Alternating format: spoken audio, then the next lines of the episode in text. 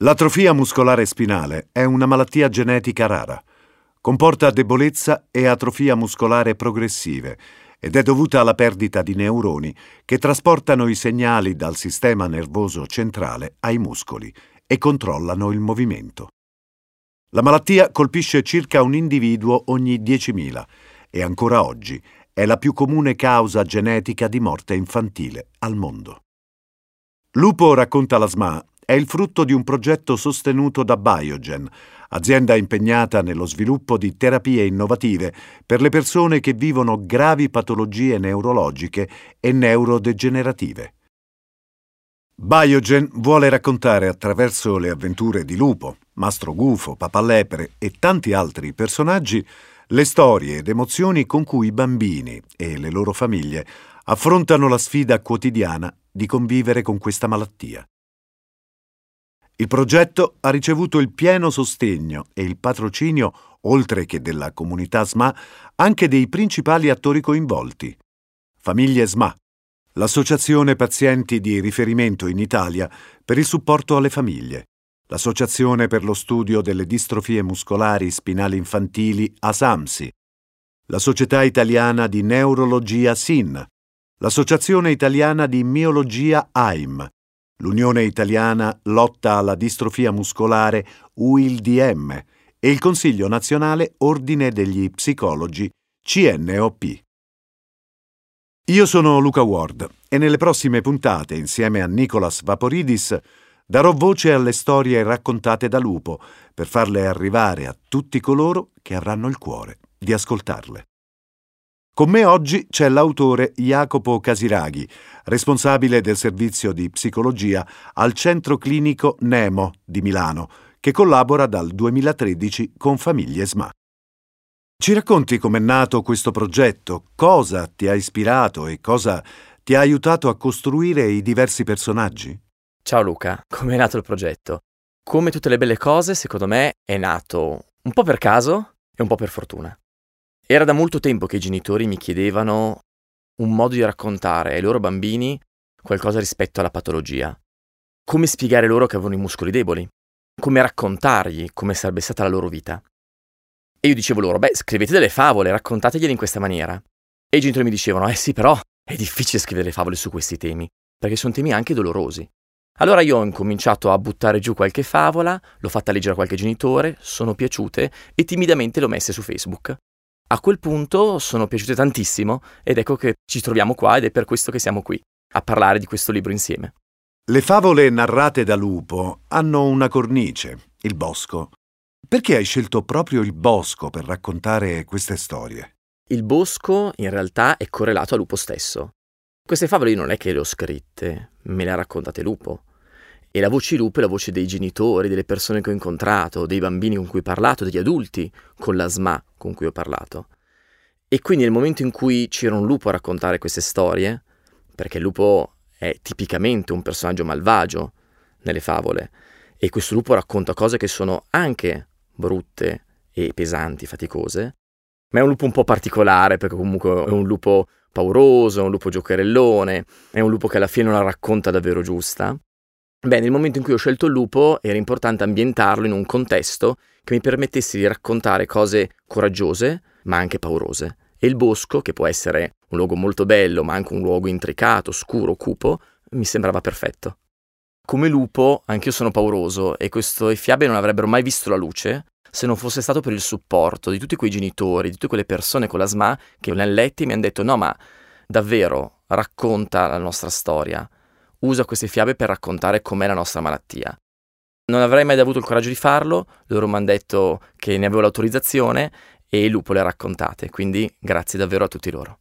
Tu sei uno psicologo e uno scrittore. La correlazione tra fiaba e supporto psicologico è un aspetto molto interessante. Ci spieghi meglio come questo supporto e quello narrativo si sviluppano nelle storie raccontate dal lupo? La fiaba è un passepartout.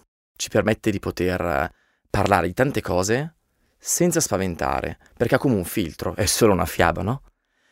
In realtà le vere fiabe, le fiabe che, che piacciono a me, in qualche maniera ricordano, forse, spero, un po' quello che ho scritto grazie a Lupo, perché sono favole molto crude che parlano della vita, che ti insegnano com'è la vita e ti raccontano anche com'è la morte. E io volevo scrivere delle favole di questo tipo, perché l'atrofia muscolare spinale è un qualcosa che le persone devono conoscere per poter fare inclusione, per poter trasformare il modo in cui si vive questa malattia in un modo diverso, cercare di produrre cambiamento. La fiaba era per me uno strumento, è per me uno strumento terapeutico, perché posso parlare di cose che altrimenti sarebbero difficilissime a toccare in altri contesti e che possono aiutare le persone a cambiare la loro visione delle cose, la visione della malattia o la visione di come le persone li vedono in quanto malati. Le fiabe dovrebbero insegnare alla vita e quindi devono raccontare non solo cose gioiose.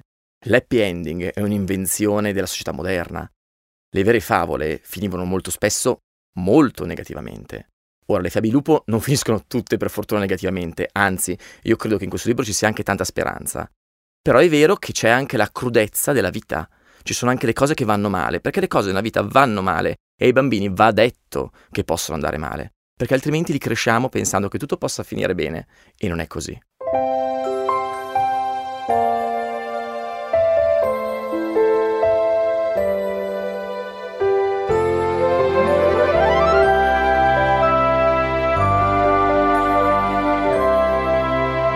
Lupo racconta la S M A. Lupo era stato catturato. Imperversava nel bosco ed era solo questione di giorni perché cadesse in trappola. Il consiglio del bosco si era riunito e aveva deliberato il suo destino. Aveva deciso, cioè, che fine dovesse fare. Non era stato facile pizzicarlo, è proprio il caso di dirlo, con il muso nella marmellata.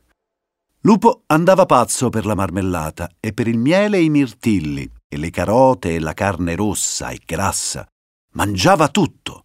Mangio tutto, ripeteva, e ti guardava ghignando di sbieco, un sorriso fatto di zanne mancanti dove gli anni avevano reclamato le loro ricompense.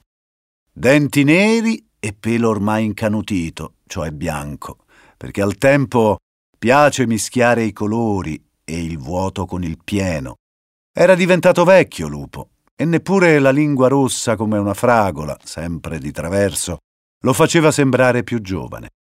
Di inverni con il ghiaccio che gli intirizzeva i baffi ne erano passati parecchi, tanti quanti quelli passati da Mastro Gufo e da Cervo Maestoso, che si diceva vivesse nella parte più oscura e misteriosa del bosco.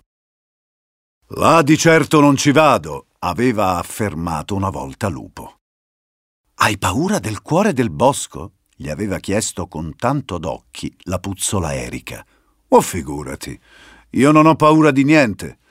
Non ci vado perché nel cuore del bosco non c'è nulla da mangiare». Lupo l'aveva intortata, cioè presa in giro per bene, la puzzola Erika. Nel tempo aveva imparato che prima di sfornare una bugia era sempre meglio guarnirla con un poco di verità. Così diceva il vero quando sosteneva che nel cuore del bosco non ci fosse nulla da mangiare. Fra gli alberi ritorti e le grandi rocce coperte di muschio, sulle colline scoscese e i profondi canaloni, si trovavano solo ribes e funghi, che però venivano sbafati dai cinghiali e dall'orso bruno.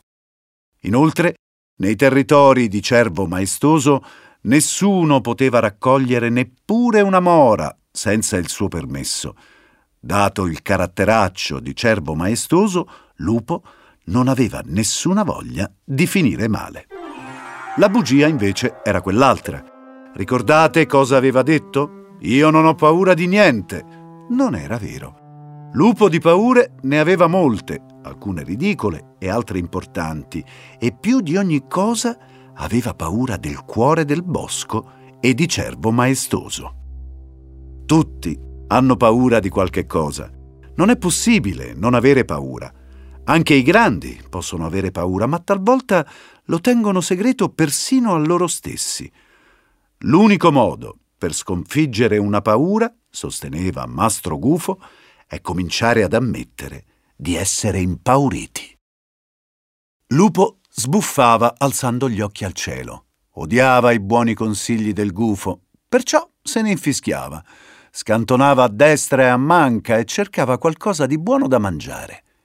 Al lupo piaceva avere una pancia tonda e tesa come un tamburo. Proprio a lui, cui di solito si potevano contare le costole. Per questo era caduto in trappola. Era bastata una fetta di pane con la marmellata per farlo salivare e sragionare. Ci si era buttato a capofitto e la trappola era scattata. Scoiattoli, conigli, gazze, tutti avevano applaudito di gusto quando Lupo era stato finalmente preso prigioniero. «Così impari ad esserti pappato mia cognata», gli era stato detto, «e così impari ad aver morso la mia codina. E la mia zampa ancora mi duole al cambiare delle stagioni». E di motivi per tenerlo prigioniero ce n'erano ben altri, così tanti che non sarebbero bastate le pagine di un intero libro per poterli raccontare. «Aspettate, aspettate!» aveva detto Lupo. «Se vi racconto una storia, mi libererete?» Tutti si erano zittiti. Persino le api che ronzavano affaccendate fra i fiori del crinale. «Che storia?» aveva chiesto Fulvo lo scoiattolo. Lupo era un gran furbacchione e di storie se ne intendeva. Sapeva raccontare favole di ogni tipo. Conosceva le ballate antiche e i racconti più avventurosi. Ricordava cronache di eroi e maestose imprese e sapeva sempre cosa sussurrare accanto ad un fuoco quando tirava aria di tempesta.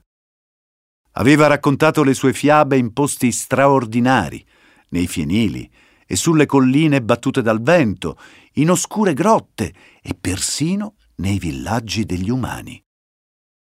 Lupo, tutto sbilenco e timoroso, le aveva raccontate persino in un piccolo ospedale, là dove i medici curavano o aiutavano le persone che non sempre potevano essere guarite. «Raccontaci una favola e ti libereremo!»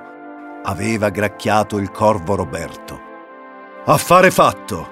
aveva sogghignato lui. «Posso cominciare?»